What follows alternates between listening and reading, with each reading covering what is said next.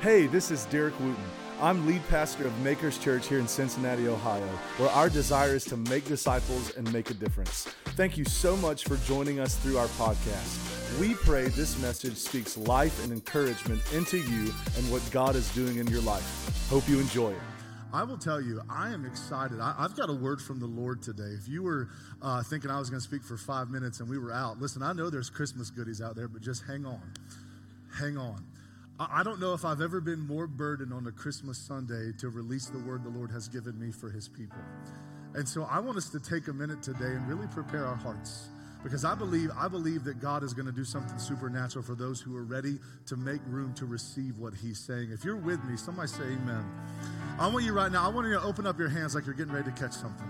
And I just want you to invite the Holy Spirit to have his way over the next few minutes in our hearts. Father, we love you and we thank you so much.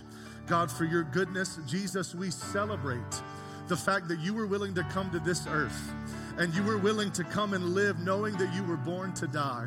And Lord, we praise you today that we can come and we have hope, we have life, we have joy in you. And Lord, I ask over the next few minutes, Father, that you would give us ears to hear and a heart to understand what you are saying. God, even right now, Lord, to your church in the earth. And Father, I pray that as we leave today, God, we don't just leave encouraged, we leave equipped, God, to walk in the fullness, God, of what you have for us. And we give you praise, God, because we know this season really is all about you. And it's in Jesus' name we pray. If you're ready, say amen.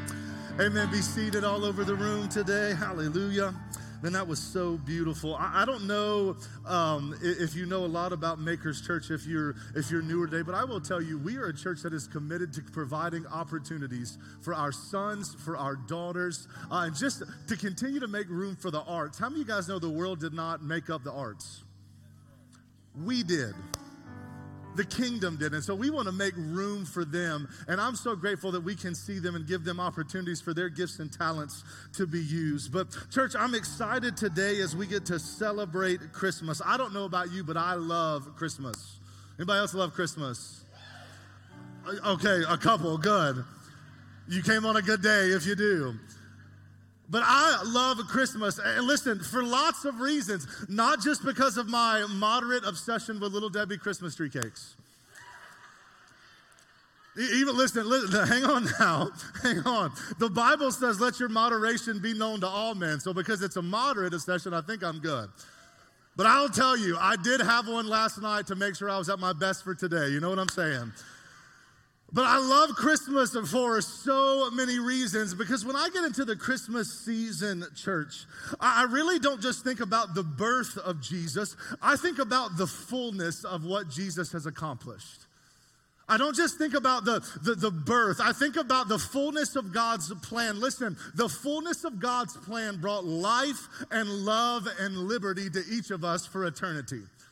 The fullness of his plan brought life, love, and liberty to each of us, not just for now, but for forever. And so understand something. I've got these three here just to help me for a minute. But the reality is this is when I look at all three of these things, I see something different, but I all see it pointing to the same ending. But when I look at these churches, listen, when I when I start to think about the manger and the cross and the crown, I can't help but get overwhelmed with gratitude for the God that we get to. Not that we have to, we get to know and love and serve. If you believe that, somebody say amen. And so I want you to see this today. When I see the manger, here's what I see. When I see the manger, I see a humble son. I see a humble son. Why? It immediately makes me think of Isaiah 9, verse 6, where it says, For unto us a child is born, unto us a son is given. How many of you guys are thankful that the Father gave his son? He gave him for us. So I think about that. I think about a humble son, but then I think about John 3 16, 17 that you heard our mighty makers quote this morning. For this is how God loved the world. He gave his one and only son so that uh, whosoever would believe in him would not perish but have eternal life. And God sent his son. He sent him and let him be born in a manger. Why? Not to judge the world, but through him the world could be saved the world could be saved. And so when I see the manger, I see a humble son. But guess what? Then after I see the manger, I can't help but see the cross. And when I see the cross, I see a sacrificial servant. I see a sacrificial servant. Why? Because it reminds me of Philippians chapter 2, verses 6 through 8, where it says, Though he was God, he did not think of equality with God as something to cling to. Instead, he gave up his divine privileges. He took the humble position of a slave and was born as a human being. And when he appeared in human form, he humbled himself in obedience to God and died a criminal's death on a cross. But it goes further because not only do I think of him in that, but I think about this passage in Colossians 1 as a sacrificial servant where it says, For God in all his fullness was pleased to live in Christ, and through him, God reconciled everything to himself. He made peace. Somebody say peace. He made peace with everything in heaven on earth by means of Christ blood on the cross. Can I stop right here and tell you something?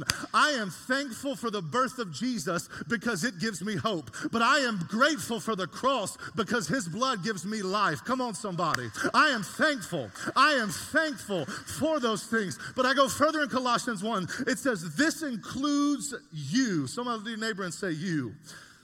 This includes you who were once far away. Do you remember when you weren't close to the Lord? We were all at one point far away from God.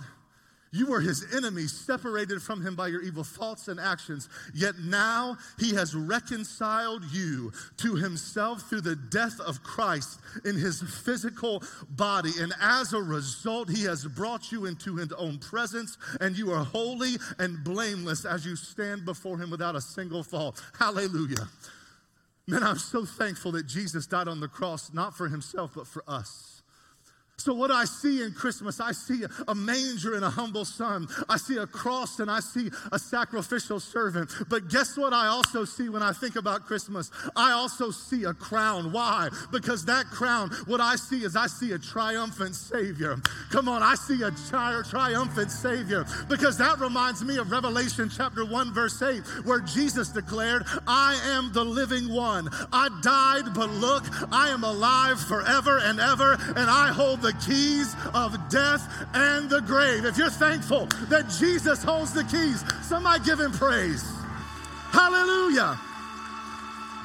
I see him as a triumphant savior. But listen, it goes more. In 1 Timothy 6:15, Paul said, For at just the right time, Christ will be revealed from heaven by the blessed and only Almighty God, the King of all kings and the Lord of all lords.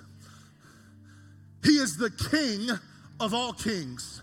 He is the Lord of all lords. So when I get to Christmas, listen to me. I am so thankful for the birth of Jesus. I'm so grateful for the blood of Jesus. But listen, I'm even more thankful that he got back up.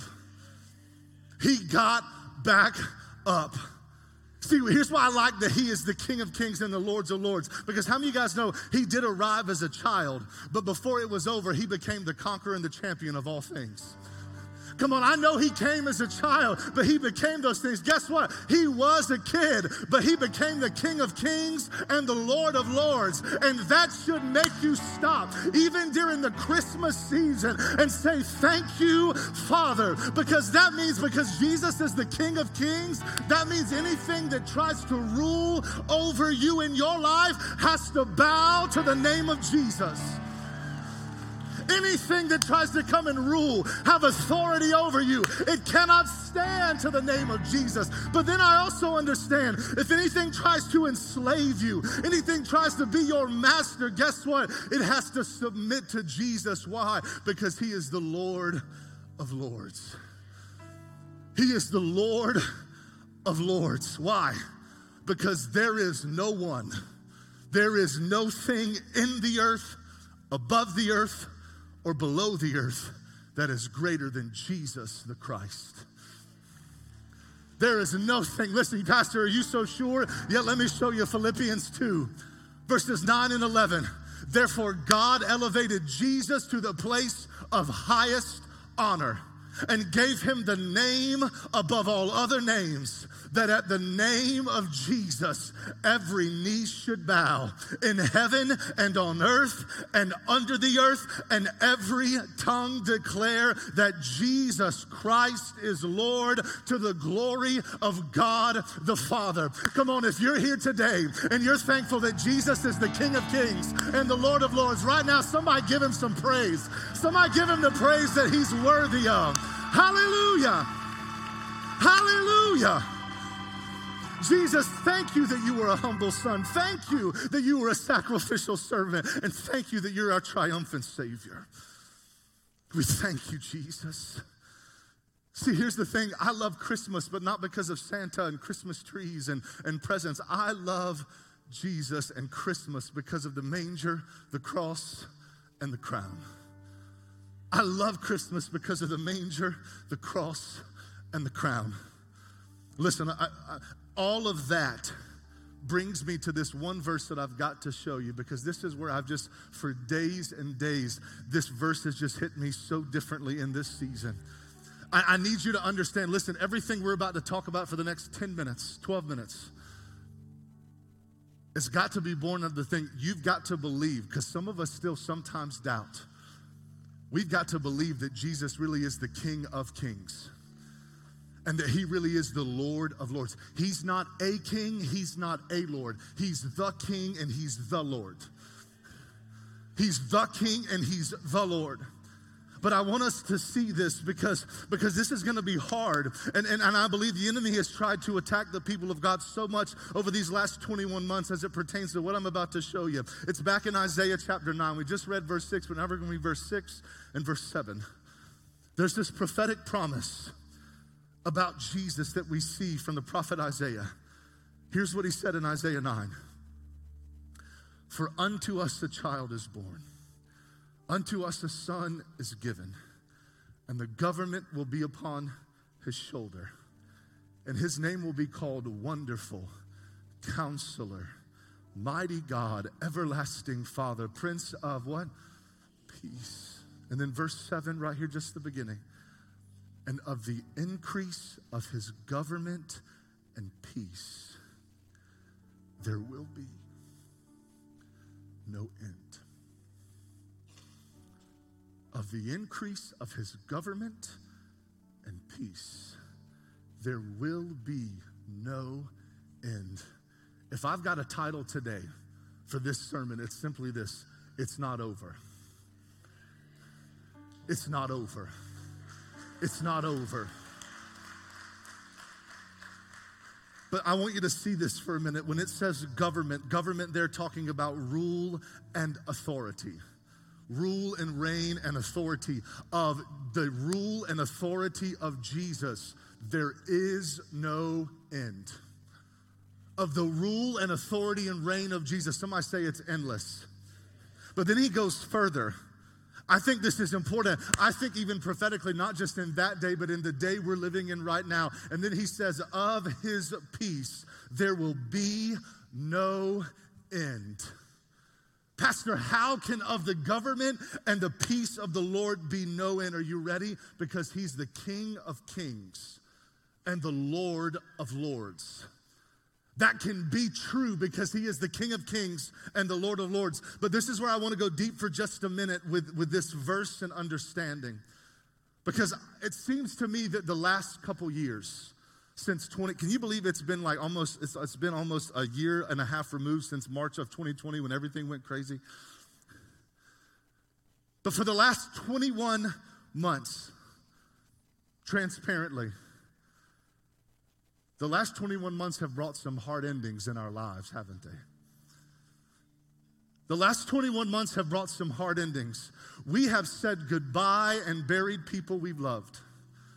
We've grieved injustice and brokenness in our country and in our world. We've said goodbye. We've had endings in relationships and careers and certain liberties and comforts. And it goes deeper because so many people have admitted that it feels like that their hope has ended that their, their trust and their joy and peace have come to an end. And if we're getting real with this endings thing, a lot of people have come to their wits' end with politics and pandemics and the pressures of life. See, see what, what's, what's interesting about what the season that we're in, church, is that unlike the storybooks, the endings we have experienced the last 21 months, they haven't really, most of them at all, been happy endings at all. They've really been hard endings. Endings we weren't accounting for at the beginning. Endings that we didn't think were going to happen the way that they've happened. And if we're honest about this whole last season, some days it feels like it's not going to ever end feels like it's never going to end.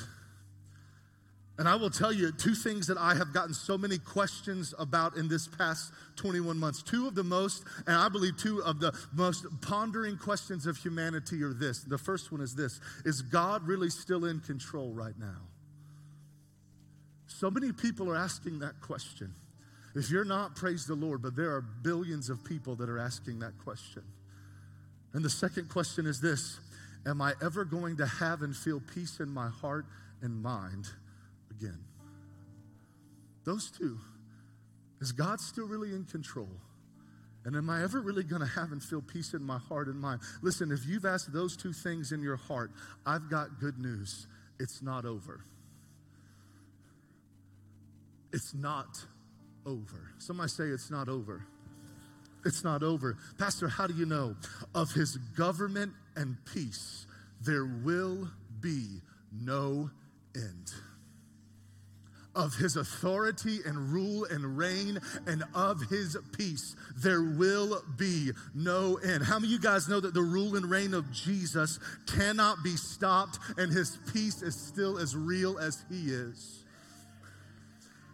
His government, come on, his authority cannot be stopped. His peace is just as real. Listen, his rule and reign is not dependent upon election or appointment. Jesus can't be overthrown. He can't be removed. He can't be overruled. He can't even be assassinated. They tried that and he still got back up of his government, of his rule and authority, there can be no end. He is the King of kings. If you're thankful, somebody give him praise. He's the King of kings. You say, Pastor, how do you know his authority can end? Because in Matthew 28, he declared, he said, he said, I have been given all power and authority unto me. He said, All authority has been given. Psalm 103, verse 19 The Lord has established his throne in heaven, and his kingdom rules over all. So, to answer your question, is God still in control? Yep, God still got it. God still got, somebody say, God still got me. God still got your family. God still got your marriage. God still got your career. God still has your destiny. God still has your purpose. God still has exceedingly abundantly above that that you could ever ask or think in your life. He's still got it. He's still got it. But then I go further, not just his government, but his peace. His peace cannot be taken, his peace cannot be stopped. Why? Whether it's in heaven, on the earth, or under the earth, it has to bow to his power. Why? Because he's the King of kings and the Lord of lords. So, what does that mean? If they can't stop his power, his peace cannot be stopped either. If his power can't be stopped, his peace can't be stopped. Can't be stopped. Let me, can, can, can I give you some scripture just for a minute? That's where you say, Yes, Pastor. Well, you're in a Pentecostal church. You can talk back to me. It's okay. it's all right. John 14, 27. Here's what Jesus said I leave the gift of peace with you, my peace not the kind of fragile peace given by the world, but my perfect peace. Now, I don't know who else just read that verse like I did. When, it, when it's Christmas time, so when I saw the word fragile, I was like, is it fragile or fragile?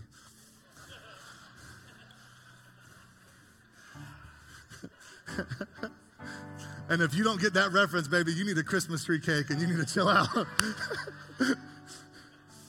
but notice something. Notice something.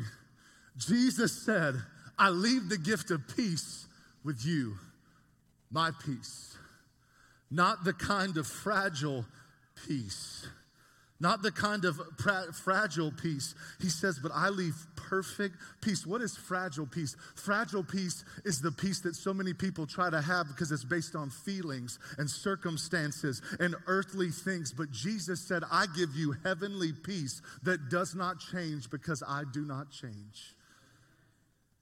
He left it as a gift to you and to me. But I go further, Philippians 4 7, it says, Then you will experience God's peace. Somebody shout peace, which exceeds anything we can understand. Isn't amazing? His peace doesn't end, but it exceeds. It's not just enough, it's more than enough. It's more than enough. Peace that exceeds anything we can understand. What about things I don't understand? His peace is still greater.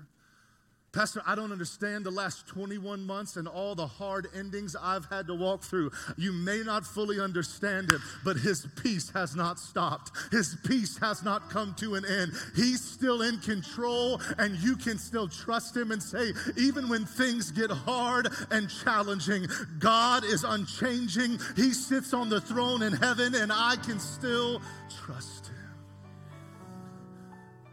He said, It's a peace that exceeds it's a peace that exceeds our understanding. Pastor, how can I continuously live within the rule of God's strength and the peace of Jesus that will never end? It's real simple. Some of us know this, but I believe there are people here today, some of you either have forgotten or you've never known it. Romans chapter 5, verse 1. Therefore, since we have been made right in God's sight by faith, we have peace with God because of what Jesus Christ our Lord has done for us. What has He done? He went to a manger and He went to a cross, but then He put on a crown. And he's now the King of Kings and the Lord of Lords. I need you to catch this. This is, this is paramount of everything today. Jesus gave us the chance to be right with the Father. And the text says, we have been made right. Jesus gave us the chance to be made right, but we're the ones that have to make it right with God. If you want his government and peace that never end, then you got to do what it says in Romans chapter 10, verse 9. Confess with your mouth that Jesus is Lord and believe in your heart that God raised him from the dead. And if you confess that and believe that, guess what? Of his authority and government and peace, there will be no end. There will be no end. I know that we have had some hard endings. But I promise you, when you're in the kingdom, there is no ending of his peace. There is no ending of his authority. And no matter what you walk through or what you have to go through, listen to me. He's got it. Don't end this year still doubting, does God have it? Don't end this year saying, I still don't have peace. Because of his government and peace, there is